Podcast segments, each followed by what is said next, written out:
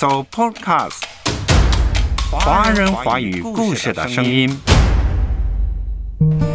梭罗也告诉了所有人，他说：“我肯定不是写给那些雄心大志、坚定无比、直奔事业的人的，也不是写给那些在任何情况下都能安居乐业的人的，甚至也不是写给像他自己那样已经清楚了怎样生活的人的。那到底是写给谁的呢？”今天阅读世界走进的是北大教授何怀宏最新的文明史著作《文明的两端》，走进梭罗对文明的反省。阅读开阔视野，豁达心胸；阅读寻到来处，明白归途。在阅读中看见不一样的世界，遇到更美好的自己。林可辉。阅读世界。嘿，你好吗？我是可辉。前段时间有个短视频非常火，相信大家都看到了吧？回村三天，二舅治好了我的精神内耗，可谓是火遍全网。这是关于当代人精神内耗的解药。但是有人专注于讨论二舅自强，也有人特别关注到了故事的背景——山村。回到山村，似乎暗示着回归自然。在很多人心目当中，山村自然仿佛是一种可以解决现代精神困境的诗意选择。然而，视频的创作者也仅仅是回村三天而已。在现实选择中，我们往往并不会在山村逗留太久。每一年，有太多人渴望着能够冲出山村，走向大都市。都市的人呢，即便到了山村，到了自然中，也是一转身就投入到了车水马龙的城市红尘里。大自然是美好的，山村也是美好诗意的。但是总不能待太久啊！但是总有一批人，他们信奉自然，主动选择了做文明世界的梳理者，因为他们特别相信，如果文明和物欲齐头并进，那么终将会吞没人们的精神世界。这类人当中最著名的代表，莫过于著名作家、哲学家亨利·梭罗了。亨利·梭罗。很多人熟知他，是因为他的长篇散文代表作《瓦尔登湖》。可会记得前几年，几乎人人手捧一本《瓦尔登湖》。对了，它又译为《湖滨散记》，在美国文学中被公认为是最受欢迎的非虚构作品。其实，扩展到整个世界，有太多人喜欢《瓦尔登湖》了。很多人认为《瓦尔登湖》或者《湖滨散记》是美国版的《桃花源记》。一八四五年，梭罗在距离康科德两英里的瓦尔登湖湖畔呢隐居两年，他自耕自食，特别体验了简朴自然的生活。之后据此写成了著名的长篇散文《瓦尔登湖》，相信很多人早已经读过了，或者。已经成为你们手上在读的书了。亨利·大卫·梭罗，美国著名作家、哲学家、超验主义代表人物，也是一位自然主义者。他的思想呢，是深受文学家、思想家爱默生的影响的，一生都在提倡着回归本心、亲近自然。这位才华横溢的梭罗，一生创作了许多部散文集。当然，最有名的还是《瓦尔登湖》。当然，今天不是谈《瓦尔登湖》，今天想要说的是梭罗。梭罗在文明世界中待久了，也遇到了精神困境。他的解药是什么呢？那就是隐居到了瓦尔登湖的湖畔，隐居了两年。那在隐居期间，他对文明社会有怎样的反思呢？最近可会看了一本书，是北大教授何怀宏所写的《文明的两端》，特别梳理了梭罗的思想，尤其是他对文明的反省。今天阅读世界就将走进何怀宏教授的《文明的两端》这本书，广西师范大学出版社二零二二年六月出版。一经出版呢，豆瓣的评分就达到了九点三。文明的两端到底写了什么呢？简而言之，就是探讨了文明的前端和后端。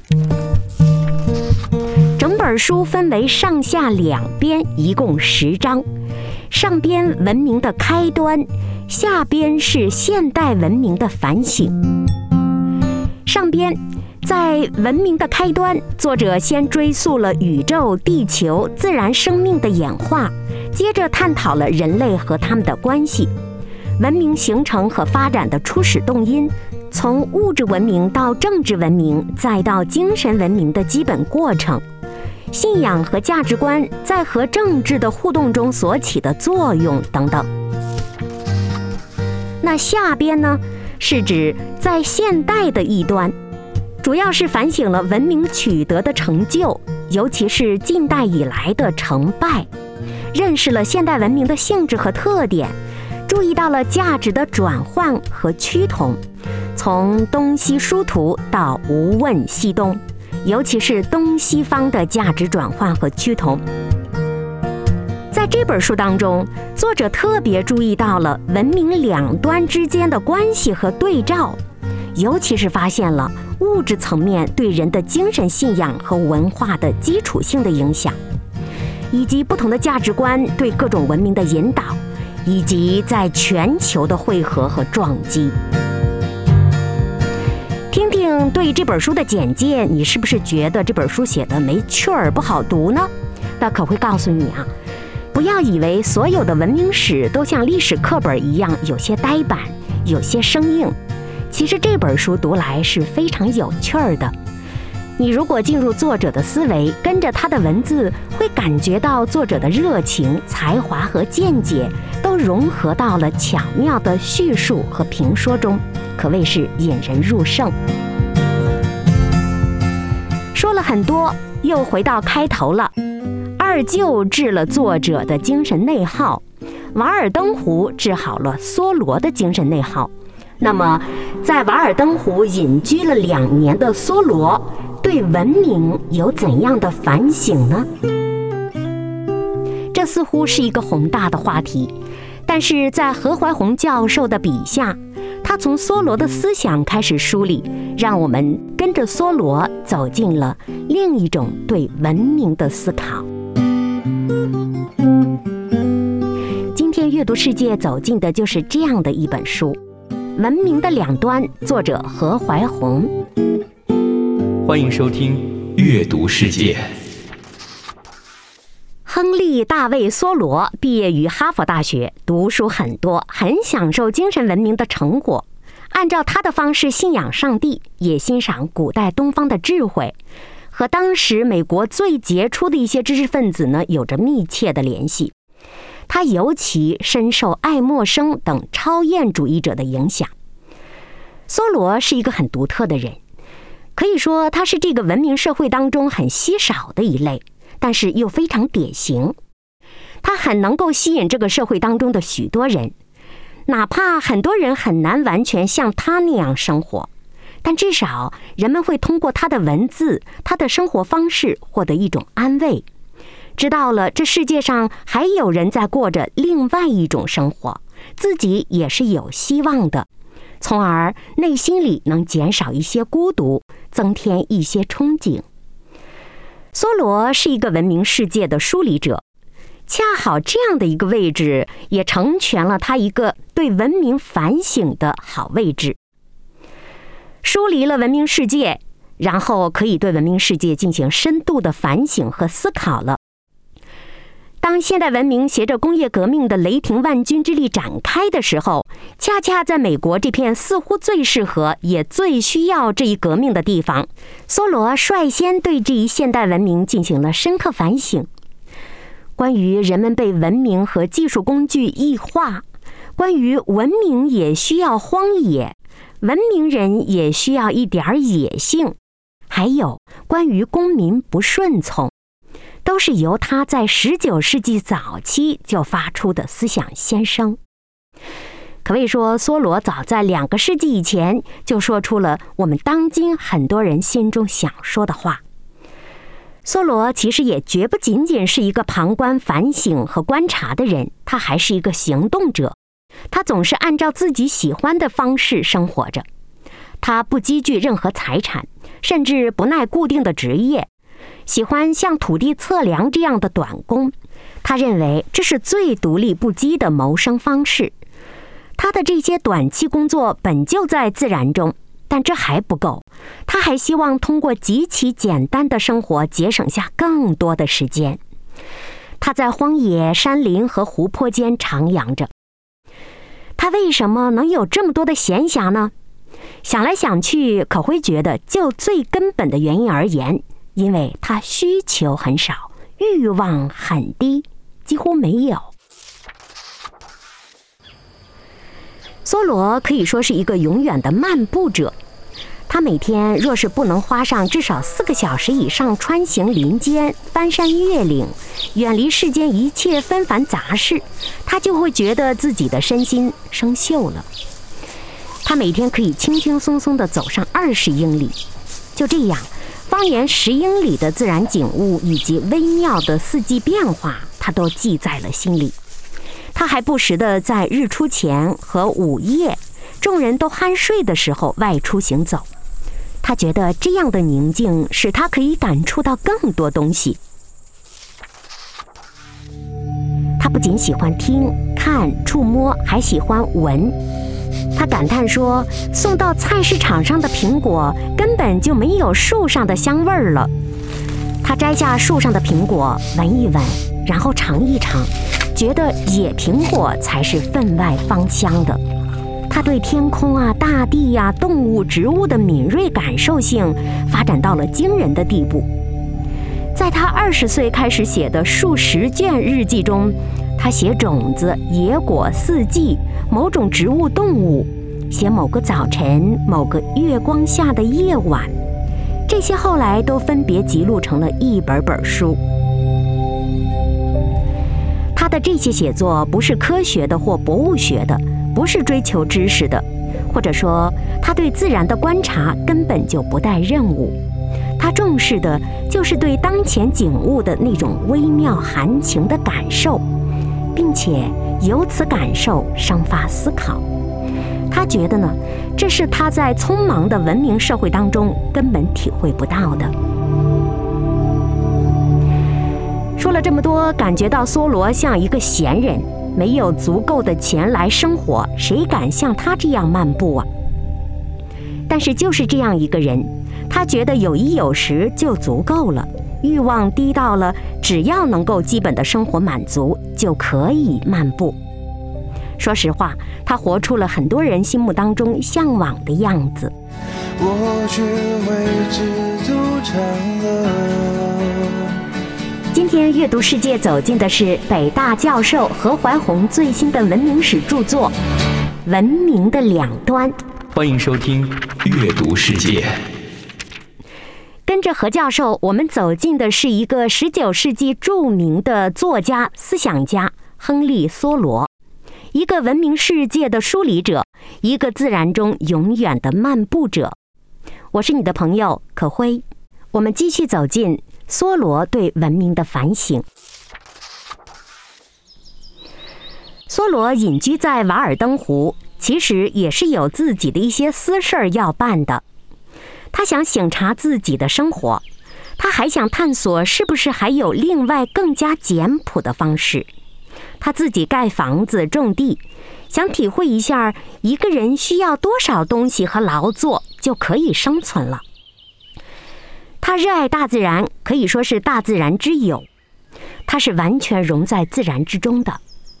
在瓦尔登湖独居的两年多中，他其实引起了不少的猜测和热议。他说，他想写一写在那里的生活和为什么这么做。梭罗也告诉了所有人，瓦尔登湖也罢，他对文明的反省也罢，是写给以下这类人的。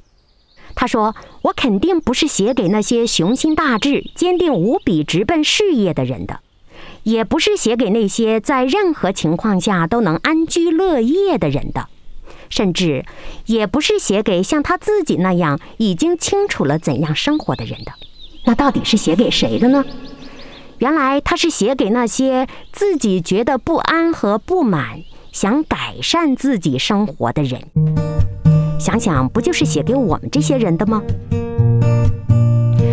梭罗的批评是激烈的，但是他的态度始终是温和的。他认为许多人其实是生活在默默的绝望当中的，但他不奢求，更加不会强求人们彻底改变自己现有生活，像他一样去某某地方隐居。对文明反省的过程当中呢，梭罗洞察到了。现代人迷惘和疲惫的最主要的问题，是因为他们的欲望，也就是追求主要由物质财富构成的幸福的欲望。这种物欲席卷了现代社会的大多数人的心灵，也是现代文明飞速发展的主要动力，但是也是阻力，不是吗？梭罗说：“他到处都看到人们仿佛像赎罪一样，从事着成千上万种惊人的苦役。他们在生命的道路上爬行着，推动着他们前面的一个大谷仓，还有上百亩的土地等着他们去耕耘。那些没有继承产业的人，也为了他们的血肉之躯。”也许还有获得一点产业的卑微愿望，而委屈地生活着，拼命地劳作着。他们满载着无穷的忧虑，忙着忙不完的活儿，却不能及时采集生命的美果。他们今天还一笔账，明天又还一笔账，直到死去为止。如此活着，到底是为了什么？可会跟着梭罗一起。觉得现代文明当中的人们活得真是太委屈、太憋屈了，不是吗？所以说，十九世纪的梭罗早就说出了我们当代文明世界下人们的心声。应该说，读梭罗的文字确实可以治愈我们心头的精神困境，不是吗？So podcast，华人华语故事的声音。说回梭罗吧，梭罗打算思考一下，许多人烦恼的到底是什么？有多少是必须忧虑的？生活必需品大致是什么？如何得到？有了这些之后，能够生存了，不就可以了吗？最终，他思索到了：第一，食物；其次，可能是有一块遮蔽之地，也就是居住的地方；再有衣服。他觉得有了这些就够了。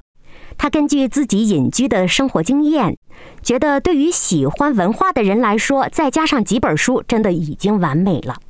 在梭罗眼中，现代人为了追求更大的房屋、更高级的住宅、更好的衣食，已经把自己陷入了被烘烤的境地了。说来，梭罗所讲的，可不正是提摩太前书六章所言吗？只要有衣有食，就当知足。贪财是万恶之根呐！有人贪恋钱财，被引诱离了真道，最终是无比多的愁苦，把自己刺透了。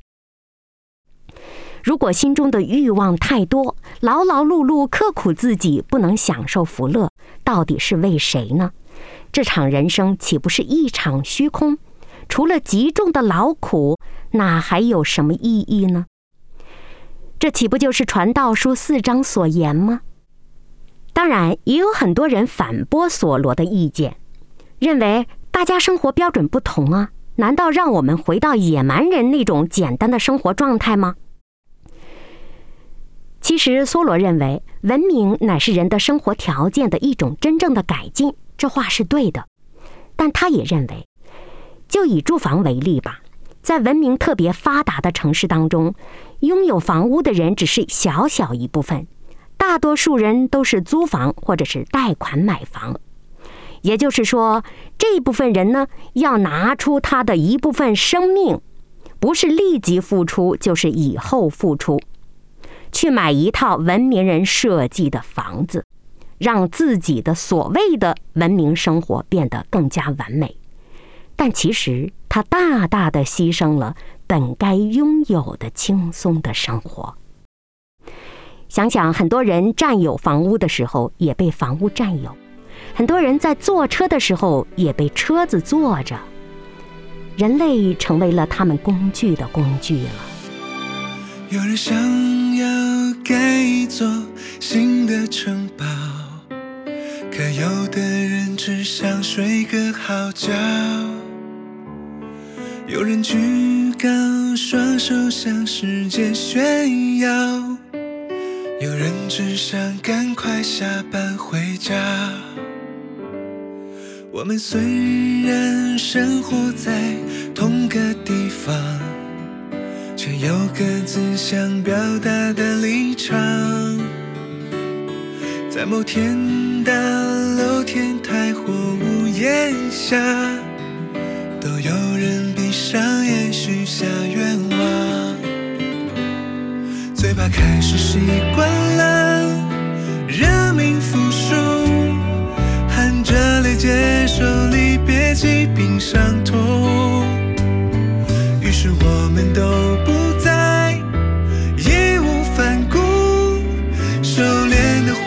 这，甚至不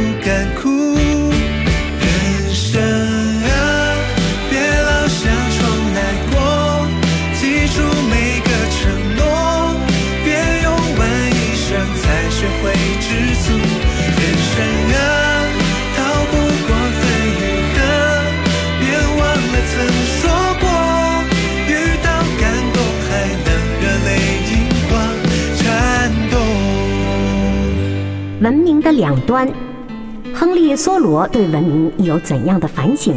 今天阅读世界跟着何怀宏教授走进亨利·梭罗。欢迎收听阅读世界。说来，梭罗并不完全否定那些便利人类的发明与工业的贡献，他认为他们还是可以接受的。但问题在哪儿呢？如果恰当的调节了人和人的关系和生活的方式，这些本来可以成为我们的文明的祝福的材料，就不会变成拖累。但事实却刚好相反。当文明改善了房屋的时候，它却不可能自然而然地同时在精神上改善和提升居住房屋的人，这是梭罗所担忧的。他们本应该上升到更加高级的生命当中，但是他们没有。他们住着不错的房屋，还在心底里继续追求着更好的物质。这就是对文明的幻想了。物欲过分强大的问题在于，人不仅为他内心的兽性而工作，还为他身外的牲畜而劳动。物欲把人变得跟动物没什么差别了。梭罗觉得要摆脱物欲，要自由独立的生活。梭罗最念念不忘的是回归自然。他觉得人进入文明社会之后，就失去了自然性，也失去了身上的野性之美。这种野性在梭罗看来不是野蛮，不要将野性和野蛮等同视之，一起抛弃。他甚至期望人们能够恢复野性。这种野性是最原始的天真、淳朴和自然。可是进入文明社会当中的人呢？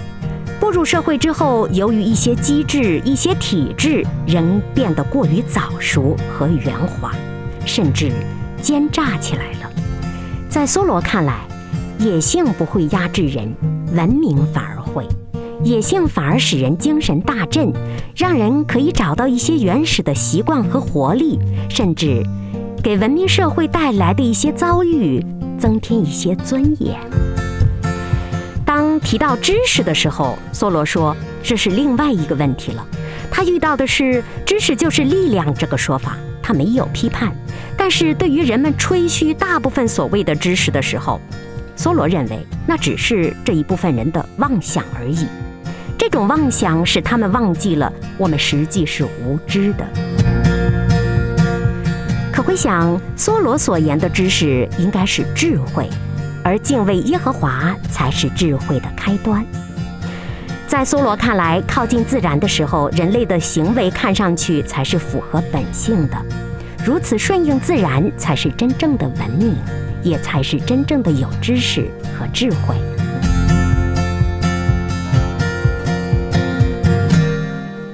文明的两端，何怀宏教授所写。说到这儿，我们对亨利·梭罗这个人有了比较多的了解了。梭罗对于文明成果的态度是批判的，但是是微妙而温和的。他只是对人的欲望批判起来毫不留情。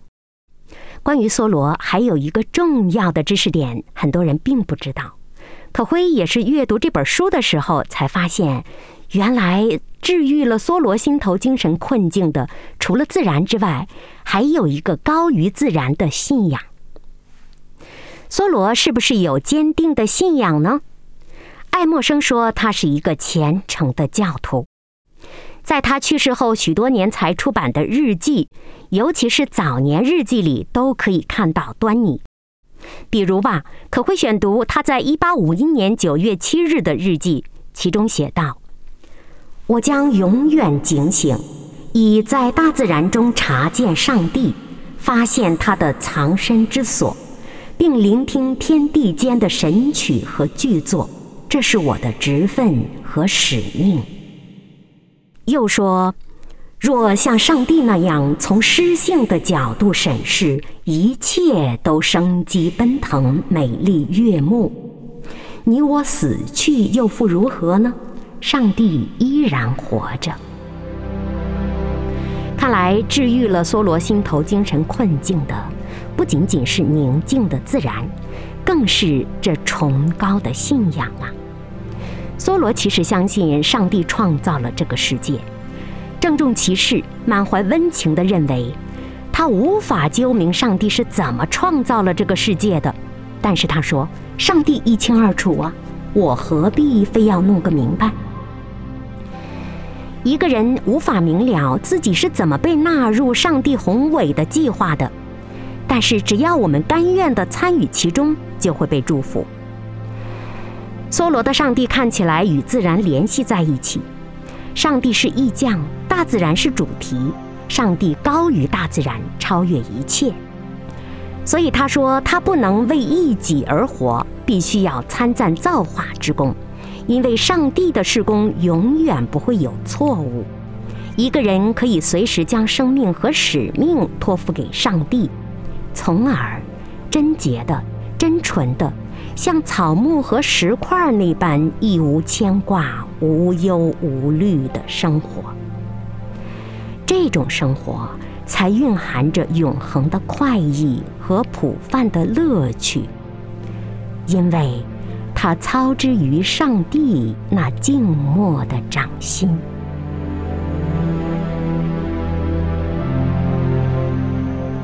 今天阅读世界走进的是何怀宏教授的一本文明史的新作《文明的两端》。跟着何教授，我们走进了亨利·梭罗，走进了亨利·梭罗对文明的反省。这让可辉突然想到了耶鲁前教授菲普斯所言。我们的文明根植于圣经。今天的书籍会带给你怎样的思考呢？欢迎你来信跟可辉分享。再会。